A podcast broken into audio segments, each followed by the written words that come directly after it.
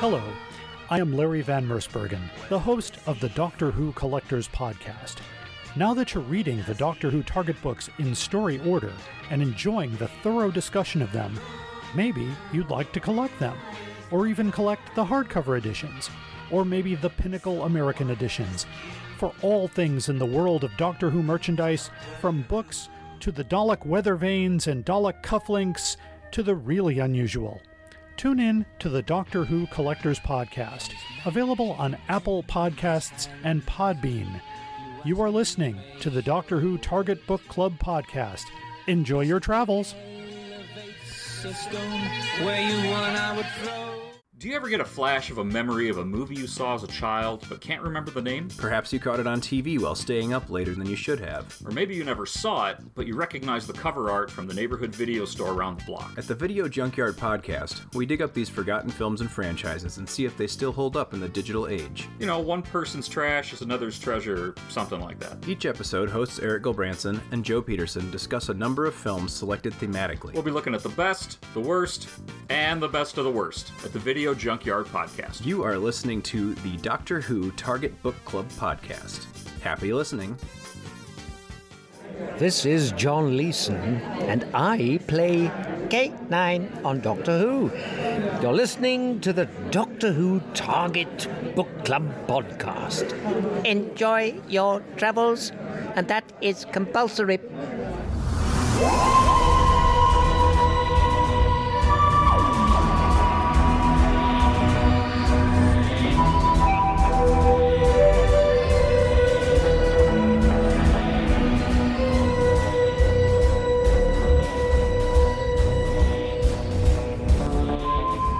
Hello, fellow time travelers, and welcome back to the Doctor Who Target Book Club, the podcast in which we undertake the experimental task of discussing in story order all the Doctor Who novelizations. My name is Tony Whitt, and today we have a sometimes experimental three person discussion panel, including our so called expert who's been a Who fan since 1979. That would be me. There's our intermediate level casual fan who's seen several episodes but has not previously read any of the books until these podcasts, and this time it's the worthy Dalton Hughes. Hello, Dalton. Hello, hello. And finally, we have a fan who's far more experimental than I am, the tantalizing Trey Corte. Hello, Trey. Hi. If you like what you're hearing, please check our Patreon page at patreon.com forward slash DWTargetPC. Depending on the amount you give per month, you'll receive, among other possible goodies, a randomly chosen BBC book, not a Target book. Since we know you have so many of them, you keep them locked up along with your test subjects in the torture chamber. Just to say thank you for being willing to help us stay on the virtual air. I know that was a long walk for a short drink of water, but damn, I needed that drink of water. And as usual, we'd like to thank our regular patrons Bart Lammy, Rick Taylor, Toby Bengelsdorf, Jay Barry, the Video Junkyard Podcast, the Doctor Collectors Podcast, Hans Weck, Stephen Pickering, James Sumnall, and Dave Davis. Thank you all. Thanks, y'all. We also have our Goodreads discussion group where you, the listener, can discuss upcoming books and previous podcasts. You can find us there at tinyurl.com forward slash Y7K MASPR. In fact, we expect you to. We continue our discussion of the first season of the Tom Baker era with Ian Marter's novelization of The Sontaran Experiment. Without further ado, here are some fast facts. Doctor Who and the Sontaran Experiment, adapted by Ian Marter from the script by Bob Baker and Dave Martin, that aired from 222.75 to 3.175, published by Target Books in December 1978. As of this recording in September 2020, this title is currently out of print. It is available as an unabridged audiobook, 127 pages. This story is the result of an experiment of its own on the part of script editor Robert Holmes. Rather than go the Pertwee era route of having a season composed entirely of four and six part stories, he decided to avoid the padding and instead do the first two parter since the rescue, which, as it turned out, Ian Marter would also novelize. It would also be the last one until 1982's Black Orchid, after which there were only two more in the entire run of the series. To allow for budgeting, the four parter would be done in the studio, while the two parter would be done all on location. Unlike any of those stories, though, in fact, unlike any other story in the entire series, this one would be entirely on location with no interiors. The same director, Rodney Bennett, would do both as well. And as a further cost cutting measure, even though Holmes didn't care much for returning monsters, which is ironic because the first season he script edits has three of them, he decided to bring back his own creation, the Sontaran, since they already had the costume and the ship. That's literally it. That's why they decided to do it, but so they wouldn't have to make new costumes. Bob Baker and Dave Martin were brought in to do the story, and it was their idea to have the actors cast as the Galsec crew be South African, as they were interested in linguistic shift and how it would affect language in the future, which we will see again, though maybe not on the printed page, in The Invisible Enemy. One of those actors, Glyn Jones, was the only actor who also wrote for the series.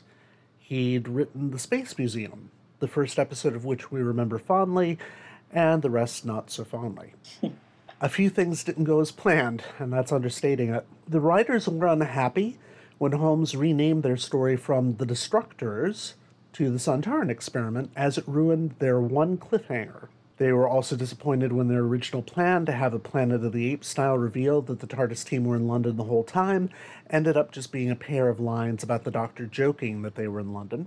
The location work was done using the new outside broadcast equipment, so it used video, and so CSO could not be used, meaning that the scavenger had to be a practical prop. And it's not considered a very successful one, even though I love it to pieces. Tom Baker slipped and fell while filming the confrontation with Steyr and cracked his collarbone, meaning he had to wear a sling concealed under his coat. And in fact, that's why he's posing so strangely on the cover of this book. They took it from one of the shots that they photographed after he got the sling. Mm. And although this probably wasn't the fault of the show, the actor Kevin Lindsay, who'd played Linx in The Time Warrior and Cho-je in Planet of the Spiders, had a heart condition and died six months after this was made. Yeah, the costume was not very comfortable for him and caused him to overheat quite a bit, and mm. It wasn't a good time.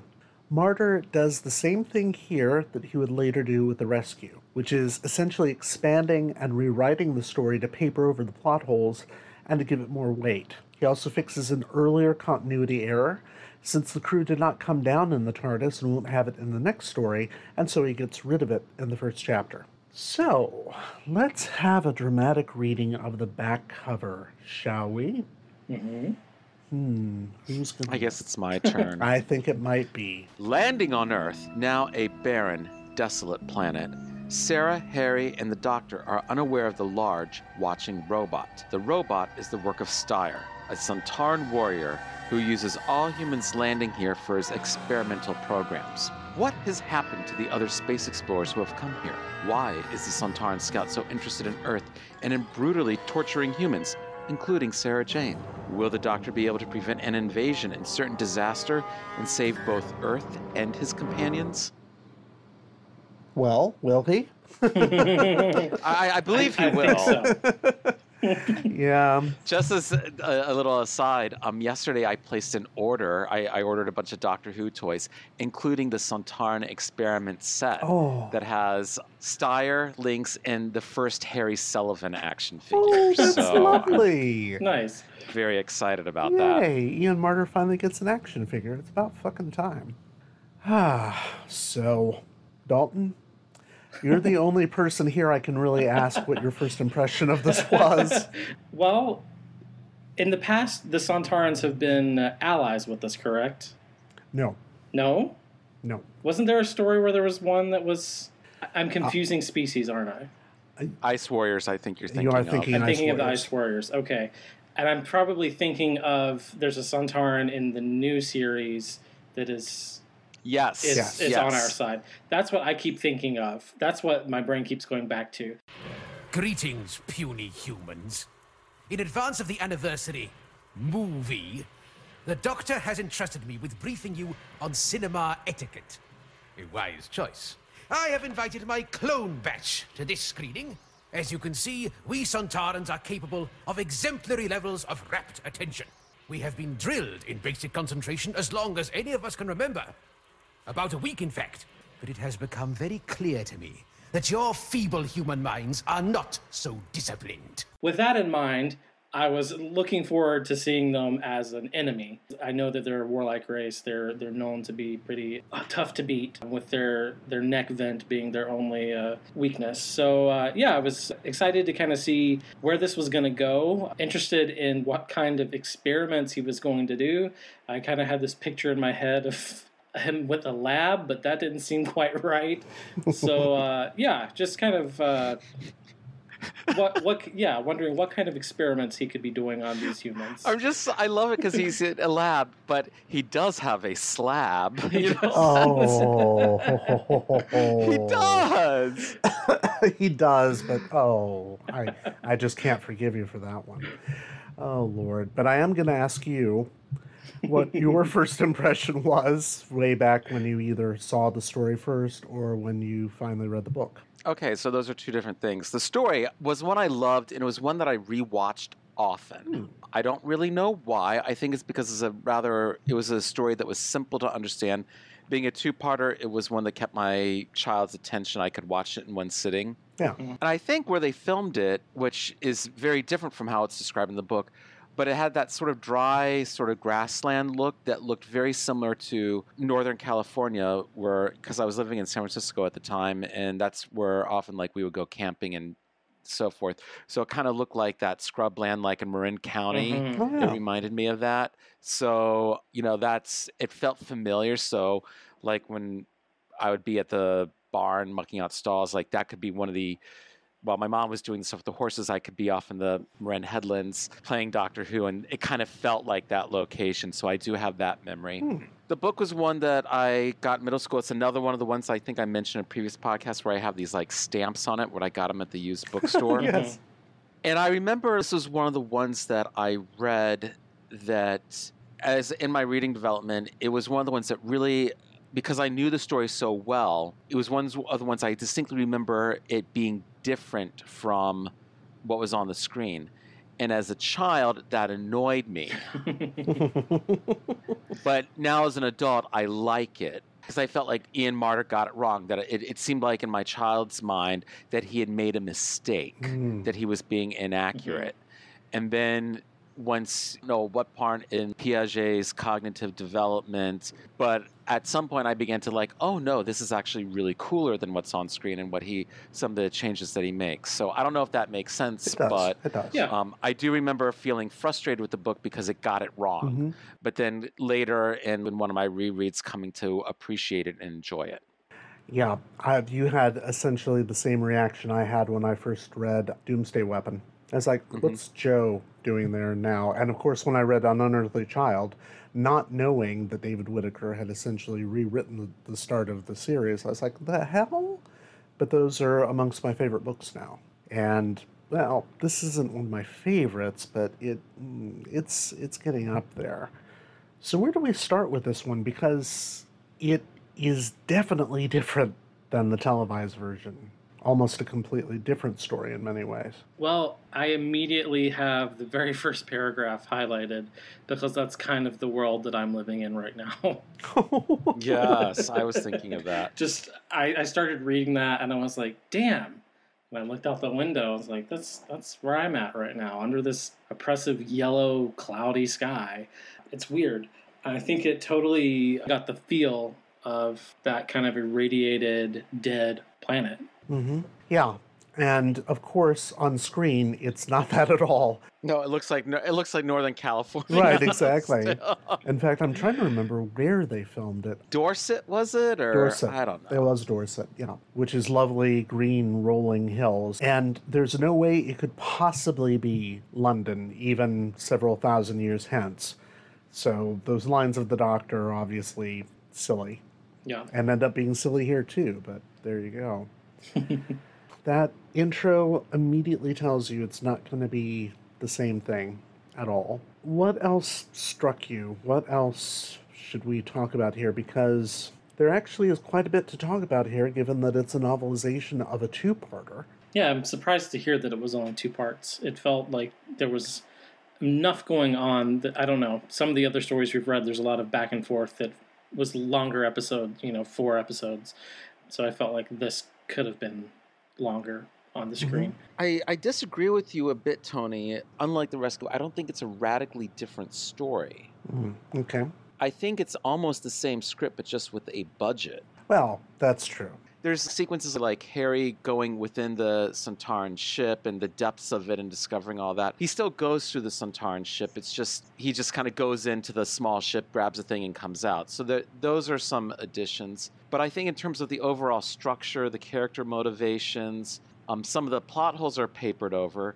But I think it's it's just a much more epically visualized version of the television story but I don't think it's to me. It, it doesn't seem like a doomsday weapon or an, uh, the Daleks or or even with some of the other ones where it seems radically reworked in any way. Mm. It just seems more like a remix than a retelling, Okay. if that makes sense. That that's just how I perceive it. I think the only reason I'm thinking that is because the Ark Space felt so completely different. And they are different compared to what Terrance Dicks would have done with this. Oh, absolutely. I guess maybe that raises a point of when we're talking about the category of novelizations that do deviate from the televised version, do they deviate from the story and the structure, Doomsday Weapon being an obvious choice, or do they deviate in simply how it's told, where they can realize the visual intent when they're not limited by the budget? And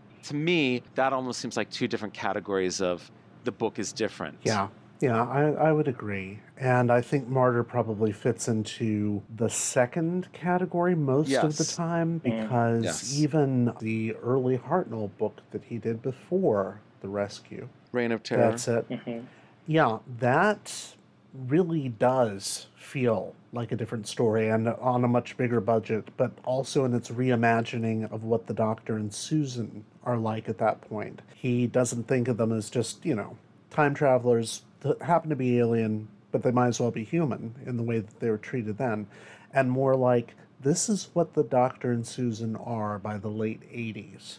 And hmm. he's not quite there yet. I mean, this is only his second book, but he is still willing much more than just about any other writer on the series, except for Malcolm Hulke, to go outside the strictures of the story that he's been given and say, you know what? We don't have to have budget restraints. We don't have to be shooting this on Shitio. we could really make this a thing. We could make this less a way of marking time between the Ark in Space and Genesis of the Daleks. And you have to admit, those two stories are fairly big bookends for this one. It can be a big story on its own, and it does become that. And I, I think that's what I was meaning to say. Not so much that it's a completely different story, but that it, it's actually a story. It, He makes it feel important. Yes, that's it. That's it. That's it. Because this doesn't feel like a lesser adventure. This feels like an adventure. And I really want to get Dalton's take on it because Dalton, I assume you haven't watched the episodes yet. Well, mm. you said you didn't know it was a two parter, so. No, I started watching the first one after I read it. And I got about 10 minutes in and said, don't finish watching this until after the podcast so that you don't confuse yourself. because I would mix up details and I would conflate the two.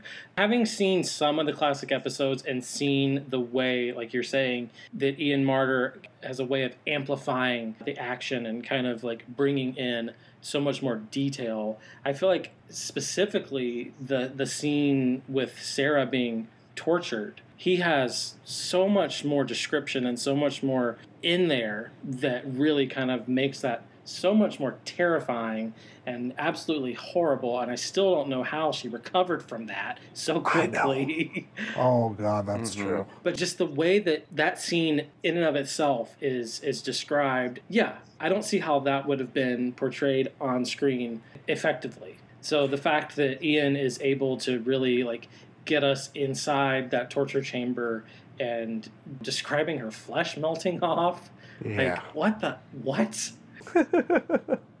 yes. I, I don't think that that's anything that would have been uh, viable to show. One, because of, of just the technical aspects, but two, just the the horrific nature of it. hmm Yeah. That would not be on TV. I know uh, last time you guys were talking about bubble wrap.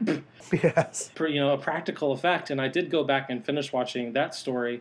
And yeah, it, you suspend your belief to become part of that world. But I don't know, in the 21st century, we've, we've gotten so used to CGI and where prosthetics have come to that, yeah, seeing, seeing something that's like a lower level practical effect it's it's still a little hard to make yourself believe. Yeah, exactly.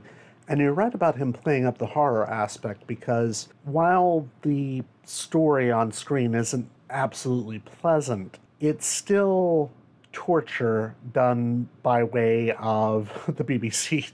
Yeah. And it's on a lower scale and on a budget and all of that. And Sarah's torture scene is nothing like this. And for those who haven't read the book yet, I'm going to spoil this for you. Marter turns that scene that we're all visualizing in our head right now into this pages long horror show in which Sarah is pummeled by every single subconscious and conscious fear she's ever had. And it's just a, a nightmare. And then he does the same thing to Harry when Harry comes to rescue her. And it's brilliant. It's just marvelous. I did not know that that was going to be in there and there are so many things in this book that i didn't know were going to be there and they were always almost always pleasant surprises there are a couple things i didn't like speaking of sarah i think if allison were with us on this episode she would probably have to point out that Sarah again is being tortured because she is the female companion. In this case, it's deliberately so because that's what Steyer says. You're the female. You're different. Yeah, you're new. I haven't played with you yet. Exactly. And we don't get that same reaction to the torture that we got to Sarah's climbing through the pipes last time. That earned feeling that, oh, she's fainted, but she has good reason to faint, or oh, she's crying, but she has good reason to cry. Here, you're right. She she snaps out of it pretty quickly. Yeah. Well, and, and I think too, it's not, even though she's screaming and in pain and, and obviously terrified, the experiment itself is meant to activate the fear. So it's not, so even though she, in a way, and this, this kind of goes to the original script, but I think it's clever because it's a way of kind of having your cake and eating it too. They can have the damsel be in distress and be tortured and have horrible things happen to her, but it's also in a way that doesn't make her weak and helpless. True. Mm-hmm. True. Because of the nature of it. So the same thing would have happened to a man, you know, his fear, and we see it happen with Harry. So is it a bit misogynistic? Arguably, yes, but I think because Sarah recovers then in the first half, she stands up to Steyer. She is the one who's pretty much trying to rescue Harry and the doctor. She befriends Roth. She finds the sonic screwdriver. She gets the doctor out of his bonds. So she's being independent and doing all the things. And then she gets caught and it's very James Bond, no Mr. Bond, I expect you to die. You know, the villain torturing the hero is not unknown in this genre. Sure. So I think it kind of goes to the territory of being an action heroine in this case. And her recovery is, is remarkable. Mm-hmm. He also goes out of his way to make an already plucky character much pluckier. I hate using that word, but there you go because she stands up to Steyer, which strangely enough is spelled without the E. I don't know why Ian Marter just doesn't like spellings, but he doesn't. He seems to actively go against them. But she stands up to Steyer and is trying to appear fearless, even though she is quite fearful because she, she remembers Linx and she remembers how bad that was. Mm-hmm. Linx. The Sontaran. Can't be. You were destroyed in the 13th century. You were blown to smithereens. You may have seen one of us. But you're identical. The same ugly. Identical, yes. The same, no. I am Steyer. Field Major Steyer, as you would address me. Of the Sontaran G3 Military Assessment Survey. And your opinion of my looks is of no interest to my program. But she's much braver on the page than she appears to be on screen. And then this this actually made me laugh out loud. She essentially lets the Galsec astronauts from releases them from their bonds when they're putting the bar over Varl's chest. And somewhere in there she manages to introduce herself to them because when we go back to them and they're comforting her over the doctor's death, which is also a new addition. They know her name and they actually call her Sarah Jane. and you get this weird possibility. Well, the doctor and Harry are gone. I'm going to have to be with these two guys, which is a parallel spin off series, which could be fascinating in its own regard. You know, Sarah and the spacemen, you know, it's. Oh God. Well, maybe Big Finish should do Sarah Jane Unbound. now that Oh, uh, gosh. now that her daughter is uh, playing the part, they might be able to do something with that. There are plenty of tales not told that could be told that way. What else stands out to us? We've got a very strong Sarah on the page, obviously. Harry comes across well. Yeah. Yeah. And again, Ian Marter's like, his muscular shoulders were too wide to get through the gap. and I was like, oh, bless. You know, there's. No, everyone in this book is idealized versions of themselves, aren't they? Yeah. I thought what was interesting to me with, with Harry was just the insight that he made this connection to the Golem. Mhm. And one of the things, and, and this is, I don't know if this is the English teacher trying to read too much into things, but the Golem is a Jewish myth, Mhm. right? Yes. And then you have a story of a militaristic monster experimenting on humans. Oh. And it seemed like there was almost moving towards is this a Holocaust commentary, but maybe just not going there? Or is that just me making that association between the two? It seemed like he was going to go somewhere with this Golem metaphor, and then it just, it kind of doesn't go anywhere. Yeah, it turned into Humpty Dumpty. Yeah. But it does it does seem to be in a story where this conqueror is doing these sadistic and cruel experiments on humans to see their weaknesses. And then he's described as a creature from Jewish folklore. I don't know if that's just coincidental. I don't know if there was a purpose there, but it I I, I made that connection. So Well, that would work, except that the golem in Jewish mythology, if I remember correctly, is a defender. yeah, Of the oppressed. That's what I was wondering too. And Yeah, and it's kind of odd that he uses that image. It makes more sense to call him Humpty Dumpty, to be honest. but there is that feeling that maybe he was going for something, but didn't quite hit it, which you could actually say about certain other parts of this book too. There, there are some significant misses in a way that there weren't in the previous book, but maybe that's just me. What did we like the most about this book? I liked the description of the setting. You know, what Dalton was saying about the red skies and the sense of these caverns that Harry's going through, and then the depths of the Sontaran spaceship. I really liked how it rewrote the visuals in, I think, a very post apocalyptic way. Mhm. And I really, really appreciated that. Yeah, he's kind of turned this story into one that could be made in the new series. Mhm. This, this would easily fit into a 50 minute slot, even with all of the plot flourishes that he's added to it, and there are quite a few.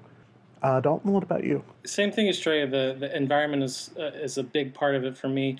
I highlighted like three different times that Ian Marter describes the Doctor's scarf blowing in the wind, kind of elegantly and like a like a superhero almost. Every time it's kind of when he's standing uh, on a rock overlooking Styres, or just at the beginning when he's kind of observing the scene, just the way that he's kind of described as this figure of hope for the people, even though they don't even know what's going on there right away. But we know from the last book that he's at least here to get Vira and the people from the Ark down. Um, Mhm. So, yeah, just the idea of the scarf again playing like a big part in characterizing the Doctor. He makes it so much more a tool than even the sonic screwdriver at times that I I am looking for, actively looking forward to the the Ribos Operation because I'm wondering if he does the same thing with the scarf in that book. I remember in the last book, he mentions that the scarf gets torn in half. And he brings that back in here and talks about how the scarf was tied back together Mhm. in the middle. So just I don't I don't know like it's just it's it's interesting to me using the scarf. Something that a lot of us that aren't so familiar with this era of the Doctor, you know, the Fourth Doctor, I still know the scarf is such a big part of him, and Mhm. so Ian Marter seems to be playing that up even more. Yeah.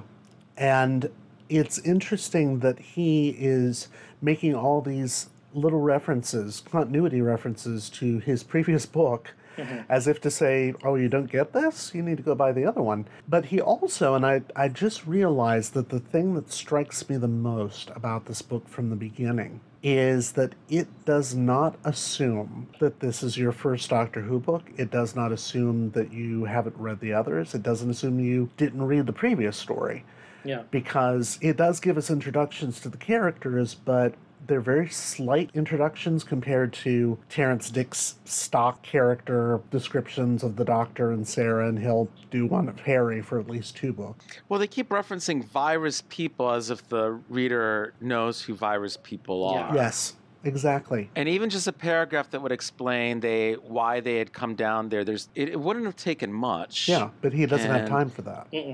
Ain't nobody got time for that. Well, he would if just half the times he talked about black froth or Oh, whatever. you know. Well, we're going to save that for the things we don't like because, Jesus, this book gets a little too oozy at times, let's say. Well, and I, I think that as I was reading it, I think this is the thing with description, and, and I, I struggle with this with some of my students that when does the good evocative descriptive prose cross the threshold and become purple prose? Mm-hmm. And with my students, I used to show them the infamous clip of Mommy Dearest and the wire hanger. Yeah. No wire hangers! What's wire hangers doing in this closet when I told you no wire hangers ever? And most of them I haven't seen it. And some of them would start chuckling nervously, or they'd get upset. And nowadays, like wouldn't show it because just because. But and it re- and that scene is really good, where you have very serious subject matter that's not funny, but it's overwritten in such or overproduced and overacted in such a way that it becomes unintentionally funny. Mhm. And then I tell the students, and this is a lot like some of your writing. And and it usually would happen with like my honor students and my advanced students who they wanted to show off their vocabulary. They wanted to show how clever they were and how they could describe everything in such detail and they'd repeat the same vocabulary word. And what i would start doing is i would literally put like a little wire hanger in the margin and that was a signal that we're, we're getting there. And by the end of the course, they when they were doing pair, it's like I'd hear them say things like, "It's getting a bit wire hangery here," and, which you know I am proud that that might be part of my legacy. Um, but there are times where, and this is where I think it's a. If a student had handed this prose in to me, I think there would have been moments where I would have said, "Too much. Stop trying to." It's like fetch and Mean Girls. That is so fetch. Gretchen, stop trying to make fetch happen. It's not going to happen. Stop trying to make black oily froth happen. it's not going to happen. Once or twice, you know, when we get that his the black oily frothy breath, it's it's a good gross vivid description. But after the half dozenth time I've read it, I'm like, okay, calm down, Ian. You don't need to do that anymore. Mm. But I- think you don't want it too plain and boring, and there is such great description at times. But then it seems at times it did cross that line, and I'm not sure where that line is, and I'm sure it's different for everyone. Mhm. And so, Tony, I guess like as another writing teacher, did you did you feel that at any moments, or Occasionally, yes. Mainly because I can be something of a connoisseur of purple prose at times. But it seemed every once in a while to be excessive. And I hate using that word because that assumes that that line is so rigid that you can't cross it. And he does Exactly. cross it quite a bit. But then I'm taken by things like the fact that he assumes the reader has read the previous book so much that he makes a reference to Sarah being nervous about the transmat circle because of her recent experiences. Mm-hmm. And you think, wait, what experiences? You'd only know that if you read his book or if you read the previous book. So that sort of thing leavens it to a certain degree. That being said, I think you're absolutely right. There are a couple places where I'm just like, oh. But in other places, I would really like it, and it could happen on the same page. And I, I think that's where we get into the Oscar Wilde line about it is the spectator, not the artist, that art mirrors. For me, it's too much. That that might say something more about me and my own taste and how many black, oily, frothy breaths I can handle, rather than Well, those oily, frothy breaths do make their way into a later Doctor Who book. And, and at least one. So Ian Marter has that legacy that uh, I believe it was David McIntee, if I'm not mistaken, who wrote a book that described the Sontarans as having that oily breath, and it was remarked in no less than Doctor Who magazine. Let me see if I can find a bit with prose that kind of goes a little over the top. It's usually going to be one of his descriptions of, of the Sontaran. You're right. Or like the leathery flapping. Oh god, yeah. That was one that that was another go-to that Repeatedly. happened off. repeatedly to the point that you think it's something else just as sarah thinks it's something else and then when you find out what it is you're like what Yeah, it is a nice bit of misdirection. mm-hmm I like that. So I, I feel like I'm being overly critical because I do enjoy this novelization, but there were there were just some moments there, you know, in terms of writing style, and and this is kind of what I do. I, I naturally hyper focus on that sort of thing. i am still looking for something that struck me as particularly egregious to use a word that Ian Marter probably would use uh i'm not finding one but if if you know of one or dalton if there was a spot that you thought was kind of like oh now there is the section in chapter three that Elizabeth Sladen actually reads on one of the DVD extras. It's the uh, Ian Marter tribute, as a matter of fact, on the uh, Tom Baker Blu ray set. All at once, the gaping oval panel was filled by a squat, lumbering shape like a monstrous puppet. Its domed reptilian head grew necklace out of massive hunched shoulders. Each trunk like arm ended in three sheathed talons and was raised in anticipation towards her. The creature began to lurch down the ramp on thick, stumpy legs. The rubbery folds of its body vibrating with each step. Mean eyes burned like two red hot coals amid the gnarled, tortoise like features and puffs of oily vapor issued from the flared nostrils. As it approached her, the creature uttered a raucous gasp of satisfaction. It's, uh, okay, maybe it's just cold. maybe you can see his breath because it's cold. But no, it's not quite that. I think that I probably am not noticing it nearly as much because I'm just so happy not to be reading a Terrance Dicks book. And I know Yes. there are going to be people out there that say, oh, he's going after Terrance Dicks again. And it's like, well, fuck you, because you don't have to read as many of them as I do. And I will have read several of them by the time we get through this. In fact, I will have read almost all of them. And you get to a point where that sort of prose, that level of prose, gets very samey. So anytime you do have something that is willing to push beyond those boundaries, even just the slightest bit, it doesn't have to be Donald Cotton. It doesn't have to be those levels of pushing the boundary to the point where you actually do get a completely different story than you had on screen. But it makes for a nice change of pace, let's say that, to the point that I'm mm-hmm. willing to forgive quite a few things, but not all things. I'm trying to think what it was that I had some trouble with. Oh, yeah. Let's see. The Galsec astronauts call Sarah quite a girl. At one point, she's described as an innocent girl, and I think that's by Harry. Yeah. Yeah, it's like, okay. And we get several instances of my dear and my dear Sarah, and we're back in third Doctor territory. And yeah, we're far enough past that. You'd think we'd be past that by now, too. Well, and there's the repeated use of an old thing. Yeah, which only gets one appearance on screen, if I remember correctly, and that's the first episode, and it doesn't come up again. Yeah, but it's he says it all throughout this book. Yeah, it's he tries to make it into a yeah, he tries to make fetch a thing. In other words, he's trying to make that a recurrent joke, and it's fine. Though it got me to the point where when Harry rescues her or thinks he's rescued her, and he thinks he's being attacked by a wild feral Sarah, Mm-hmm. and he says something along the lines of, "It's just me, old thing." I half expected her to say, I told you not to call me old thing, and start attacking him.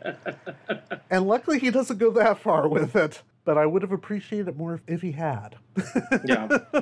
But I will say this I noted that it was eight pages, eight pages into the book before we actually got the names of the companions, Mm. before we got name checks for Sarah Jane and Harry. So it's very much not a Terrance Dicks book in that regard. Yeah. I think it's interesting that we are discussing so much of the writing and the prose style, and that's a because of Ian Marter, and he he does have that distinctive style. But I think it also speaks to I find it hard to talk about the story itself because I don't think there's much to the story. I think it's a pleasant story. Well, it's not pleasant like oh idyllic or anything. It's a, it's a very unpleasant story, but it's an entertaining story. It serves its purpose, but in terms of larger themes or insights, it's basically Doctor Who does torture porn. Yeah. Mm-hmm. And so it's kind of like Saw or one of these other sort of horror movies that are more popular now, where it's just the bad guys coming up with inventive ways to make humans suffer. And there's a bit of a pretext for it with the invasion subplot. And then some people find a way to defeat him, and after other people have died horribly. So I find it's a story that you, you have to struggle to find some thematic depth. And I do think there, there are hints of it there. I remember one, one line that struck me a lot as a kid. And again, I wish um, Marter had done more with it, is when Krans and Erak are trying to keep the bar from crushing Vural. And Styre's taunting him, and he says, This man betrayed you. Why would you even try to exert energy in saving his life? And that actually had a bit of a profound impact on me as a kid watching this. There are just some lines you don't cross even with your enemies Yeah. or the people who've done you wrong. And that it was the monster who Mhm. would basically encourage you to do revenge. And that little bit there, it, it really had an impact. Vural even then gets like a little bit of a redemption arc, but maybe instead of trying to go off with some of the description, that would have been maybe an interesting way to flesh the story out. A little bit more about the Galsec colonists and their dynamics and, and what happened. I think they're a lost opportunity if you want to flesh the story out. I'd agree. There, Yeah. Dalton, go ahead. I was just gonna say I was looking through my highlights and yeah, something that would have fleshed them out a little bit more, and they only briefly touch on it. When the doctor is first kind of talking to them, he talks about uh, the Terra Nova, and they say the Terra Nova doesn't exist. It's a lost colony. It's a good story that mothers tell their, their children. So the Mhm. idea that they don't even believe that the Ark is there to come back to Earth. Exactly. And that that's a really fascinating thing to go with because I believe there's a line that's missing from this novelization where Vural says something along the lines of while you were all asleep we built an empire. Listen, if you are one of the old people, we're not taking any orders from your lot. While you were dozing away, our people kept going, and they made it. We got bases all across the galaxy now. You've done nothing for 10,000 years while we made an empire! You understand? Oh, absolutely. There, yeah, I think so. Yeah, that's gone from this version. And I really wish they do- he had done more with it because when he establishes the new stuff, the reason why the Sontarans are there, why they would come to a desolated Earth to conduct this experiment, it turns out that he's lured them there. It's all preparatory to an invasion so that they can get their hands on this terullian. And talk about MacGuffins. We need to talk about the terullian. Good God. No, had people in the new series think that the sonic screwdriver is overused. yeah, all that's new, but he doesn't really go with it too terribly much. just I'm sorry, Tony. It just it sounds like one of those really pious BuzzFeed articles or something. It's time we had a conversation about terullian. you know the sort that I'm talking Yes, about? I do. It's just the way you phrase that. yes. Well, far be it for me to sound like BuzzFeed. God, that sounds terrible. But uh, yeah, it does have that overused thing. It's like I, now I'm imagining a montage of the Doctor, Sarah, and Harry and the Gaslight things. One of those formulaic things where they just cut different celebrities. I was like, it's time, time, time to talk, to talk, to talk about terullian. right. Yeah. The, the thing is, as much as I may complain about those editions, those are also the things I like most about Ian Marter's books. I mean, The Rescue is probably one of my favorite Hartnell novelizations. Oh, I love the rescue. Yeah, it's amazing. And it's got a fucking Thomas Dolby blinded me with science reference in it.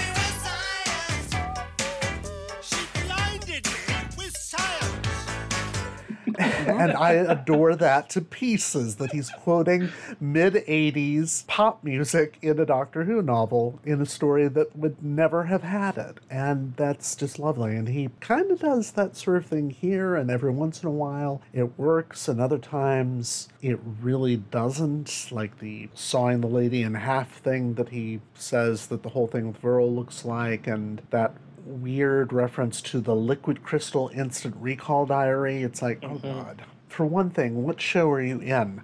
The Doctor doesn't carry that sort of thing. That's more a um, Star Trek thing or a Farscape thing, something techie. And he doesn't really do techie except for the sonic Screwdriver. Yeah, I'm I'm not enjoying this book nearly as much as the last one. For exactly the same reasons that I enjoyed the last one so much, if that makes sense. The, what he gets right, he gets right. What he gets wrong, mm. and what he takes out, I just wish he hadn't taken it out. What do you guys think of the climax of the story with the giant Styre? Dalton, what do you think of that? I thought it was a little silly. The idea that somehow he's just tripling, quadrupling in size and just becoming huge and then just deflates. I don't know, trying to wrap my head around why that would happen and how Harry would make that happen. It just just seemed a little confusing to me. Yeah, it seemed it seemed uh, anticlimactic in a way. Kind of just deflated. Which is kind of how he dies on screen, actually. Well, yeah, and that's what I'm wondering. I'm wondering if it was an original script where that happened, and then maybe they said, well, this is two stories after Giant Robots, so we're not going to do that again. But that whole him growing doesn't happen on screen. He just just kind of staggers out and deflates, and it's quite literal a deflation. And and it's another. It was a pretty gripping image for me. I as a kid watching it. But that's why I asked about it because that that one is another one that it's an addition that kind of makes for an exciting climax and is a bit comical, and I kind of get it. But it was it's also just just very random and bizarre. Yeah, And yeah. I, I would have felt better about if you know he went into his ship and it exploded, which is what I was expecting to happen. You know. Yeah. He just goes in to recharge, and oh no, the doctors told Harry to make the self-destruct sequence start. You know, something like that. And what's actually happened on screen is because Styre's feeding on energy, the energy fed on him. So it makes a lot more sense for this to be him deflating. Whereas blowing up his heart grew three sizes, something like that. it's just it's like, what the hell? I did think that moment was just bizarre. I don't think it would have been, well, it might have been in an earlier script tray, but only when they still thought they weren't doing it on location. And I think that was Right. always the case. Yeah. Right. Uh, that said, I really like what he does with the scavenger robots. Oh, God. I wish we could have seen it that way. Yeah, I think those are really cool. Dalton, you've seen the first episode, so you know what the scavenger looks like on screen. What do you think of it? Yeah, I've seen enough of the scavenger To last you a lifetime? well, uh, no, it um, it it you know out out maybe not so much within the city of Chicago, but further out, it just it reminded me of like a, a transformer station or uh, Oh, yeah. those just really tall Those pylons. Yeah, and- just like the electrical Yeah. pylon. I don't know. I felt like some of the description early on when they were being attacked by it with its tentacles, Mhm. it seemed very dynamic and there was just a lot more to it. So then seeing kind of the the boxy minimal version of it, I was like, eh, that doesn't seem like so much. But Yeah. yeah. yeah, it never, as much as I love that thing, it never seems on screen like something you'd be afraid coming at you.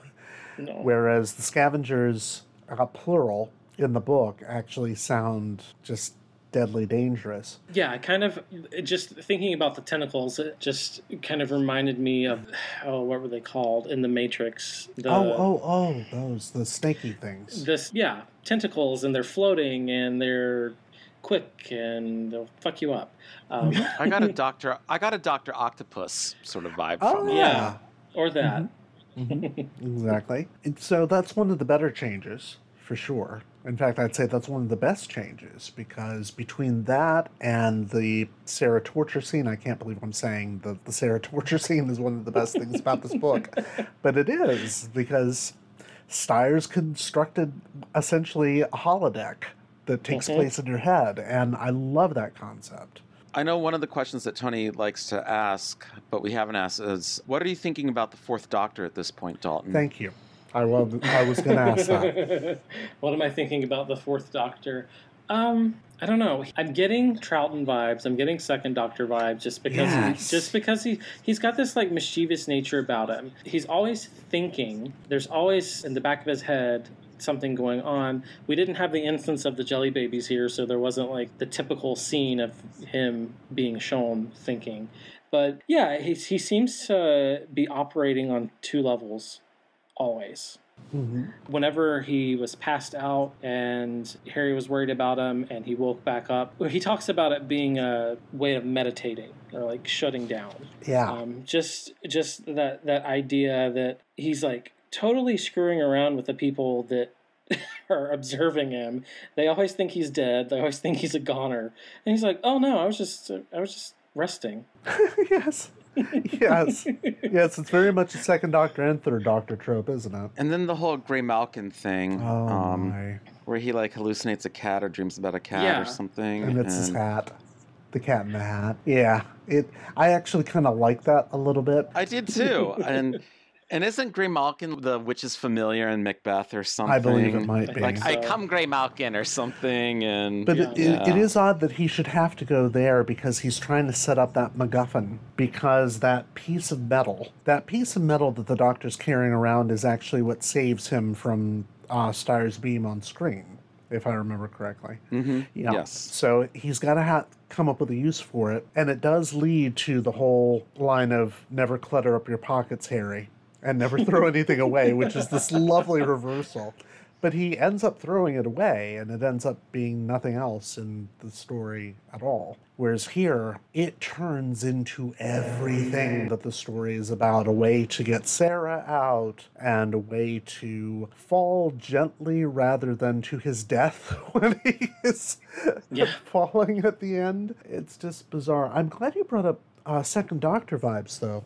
Dalton, because when he first talks to the Galsec people, those first couple lines he says to them, exactly Trout. Um, someone asks him what's happened to the other astronauts, and he says, Oh dear, I was so hoping for news of some dear friends of my own, but I fear I cannot help you at all. And that's that's Trout. That Yeah. that Mhm. doesn't sound like a Tom Baker line at all. we lose the bit where he says, "I just love clocks," and then he starts listening to clocks, and they're like, "Shut up!" And he continues like, "Cuckoo clocks." Yes. And I, All I used of to love that. I love that line. Right. How long have they been in deep freeze on Nerva? Oh, 10,000 years? And you woke up before the others? Well, no, I'm a sort of traveling time expert. As you can see, Earth's been habitable for several thousand years, but they didn't wake up. Why? Clock stopped, overslept, so here I am. Clock expert? Well, horologist, actually, and chronometrist. I'm just love clocks. Atomic clocks, war quartz clocks, grandfather clocks. still lying. Shut up, Eric. Cuckoo clocks. It's so funny the way he delivers it, And- we- and it's gone. And but that's again a line that I don't think would work on the printed page as far as the comedy mm-hmm. as much. It, it it is with the timing and the delivery, so I can maybe forgive its omission, but Yeah. But I think I think that was been the sort of thing that as a kid would have pissed me off. Where is the fucking cuckoo clock line? And it's- Yeah. this Ian Marter doesn't know anything. I could have written a better novelization. I mean, that's kind of how, you know, as as you know, around fourth, fifth grade, that's kind of how I treated the novelizations. And Yeah, yeah, it's uh, it's interesting because uh, at one point the Doctor is very silly and and fun, but at the same time he does have like a seriousness about him. I've seen the newer series, so I'm a little more familiar with those kind of representations of the Doctor. The Fourth Doctor is kind of you're starting to feel, you know, Hartnell and Troughton and Pertwee you're starting to get kind of more representation of, of the previous incarnations of the Doctor um, showing up to, to form something totally new. Exactly. One of the things that I love about this story, and again, and maybe it's more the TV story or the novelization, but it comes across in the novelization, and it's certainly Fourth Doctor, and I think this is why Doctor Who inspired me in a way that, as much as I liked other sci-fi and adventure shows, not only is the Doctor brave to the monsters, but he he he he mocks them. Yes. Mm-hmm. And that's something we don't often see happening. Like he just takes the wind out of their sails with a put down. He knows how to antagonize Styre and and in a way as as a kid dealing with the bullies, um, there was an eighth grader at my school who was a year older than me and it was at my grade school and he was kind of this cocky jerk and a lot of the people were intimidated by him and I just I remember standing up to him and just kind of making fun of him and pointing out how you know you're actually being really I forget what I said but it was like he was strutting his stuff trying to be all alpha and everything and I just mocked him and said and kind of took a cue from Doctor Who was do you realize how ridiculous you look? and that didn't necessarily work out for me in the short term, but because he, didn't like it. But it was kind of like that. You, you don't have to fight back. You can just show that you're not scared. That you just you, you're so ridiculous. You know why are you doing this? You know I, I don't that that sort of bemusement that the Doctor displays mm-hmm. to the villains in some ways. I think that's something that you don't often see in other adventure shows or like superheroes, where they give the villains respect. There's a bit of a bitch please attitude that the Doctor has, Yeah. Yeah. and I, I I love that. Mhm. Would you say that it comes across on the page here at all? Yeah, I think it does Oh, a yeah. little bit when he's taunting Styre. Basically, where he's saying you haven't fought the real warriors, and and he's just appealing to that bullshit warrior code. And now I want to do a queer reading of this, where the Sontarans are a bunch of macho clones in the late '70s, you know, and and it's like a bitchy queen who just kind of like undoes all that performance. But Styre breathed, his limbs beginning to jerk in anticipation. At last. Why waste your time with riffraff? The doctor shouted, gesturing towards the three crewmen. These puny creatures you are so busy assessing are not warriors, Styre. Why don't you fight someone your own size? The doctor snatched off his hat and brandished it with a proud flourish. I represent the true human warrior class, he challenged. Assess me if you dare. assess this, you know, Assess this. like you know, I love that. It's It's it's it's it's it's it's, it's flippant. That's Yes. the word I was looking for. The flippancy that the Doctor shows the bad guys is one of the best things about the series. I've, I I just love it. Yeah. And that definitely comes from Tom Baker, and that's that's certainly something that Ian Marter, being such a good friend of his, would have been able to bring to the page. Definitely, even though there's just so much that doesn't work, such as Ian Marter. s- For some reason, has clone confused with cyborg and makes the Sontarans more cyborgish, which is something that one of our Goodreads reviewers actually says about it which is a bit odd. And there was one other thing that I thought was just really strange. The doctor carrying scotch on him. Yeah. I just, yeah, I could see the Pertwee doctor maybe carrying a flask of something around, not the Tom Baker doctor who tends to ask for water whenever he's asking for a, Gin- a drink. ginger beer. Ginger beer, yeah, he's not a. That's that's Ian Marter confusing Tom Baker with the doctors. with Oh that. God, I'm sure of it because I'm sure that Tom Baker drank a- drank gallons of Glenlivet in his time. Uh, what else do we want to say about this book? The idea of the boomerang orientator on the the TARDIS. Yes, I love that. I wish there had been something like that on screen at some point, but no. I will give Ian Marter this. That ending is probably one of the more satisfying endings we've gotten in a novelization in a while because uh, some of the endings we've been getting over the last 10 or 15 books have been just not where they should be, to be honest. Well, as we always do, let's go to goodreads.com for online reviews of the book written by other readers and follow up with our own ratings. By the way, if you're listening to this podcast and want to have your review featured when we get to an upcoming book, or you simply have a question about it, simply read the book, write a review, or comment in our Goodreads group by the deadline so that we have a chance to see it before discussing the book ourselves. You may just get your review read out loud here. The average rating for this book on Goodreads out of five stars is 3.48, which is lower than I thought it would be. I have edited these for length again. Sorry to the people who wrote them, but by all means, keep them coming. Our Patreon Dave Davis says 6, 7, 10, or even 12 part stories were originally intended to be watched one episode a week. So it's hardly surprising that they drag when we watch the whole story in one go, which makes it surprising that I found this two parter a bit dull. The book improves the story a lot, but is undermined by the inclusion of the TARDIS, as I mentioned last time, which I find clunky and distracting, with getting rid of it at the end of the book in preparation for the following story even worse than the arrival at the start. My guess is that Marter was told to include it, to reassure readers that it really was a Doctor Who story, but a line or two of added dialogue bemoaning its absence would have been just as effective without deviating from the story arc. There's another bit of clunkiness during the Doctor's Skype call with the Marshal. I love that. I forgot to mention that. Uh, there's another bit of clunkiness during the Doctor's Skype call with the Marshal controller in the book with a corny Who joke. Yes, the Marshal says something along the lines of, Who are you? And the Doctor says, You're close. And it's like, Oh, for heaven's sake. Yeah. And where did the whiskey come from? And what the hell are boomerang uh, orientators? One big mistake Marter seems to have made is confusing clone with cyborg. I knew I got these ideas from somewhere. The Sontarans are a clone race. Nowhere but in this book do they have metal teeth or partly mechanical brains. The book isn't all bad. The fight between the Doctor and Styre was improved by not having stuntman Terry Walsh doing most of it, since Baker had broken his collarbone, and the terullian alloy fragment made it possible to increase the peril. Sarah Jane's torture is more uncomfortable in the book, more for the point of view aspect than the special effects, that's true. Harry's escape from the pit seems more onerous on the page, too. Yeah, that's the one part of the story that seemed to drag for me Harry trying to get out of that pit. Effects are the reason scavenger robot is improved, though. The cheap and flimsy bit of tat on screen is actually quite menacing on the page. All in all, not a bad effort, let down a little by some unnecessary tinkering. Yeah, unnecessary tinkering kind of describes it. Byron W. gives it four stars and says this is a good book that tends to drag somewhat in the middle. Three main characters of the Doctor, Sarah Jane, and Harry are constantly separated, only to find each other, only to be separated yet again. You've read Doctor Who books before, right? this happens all the time.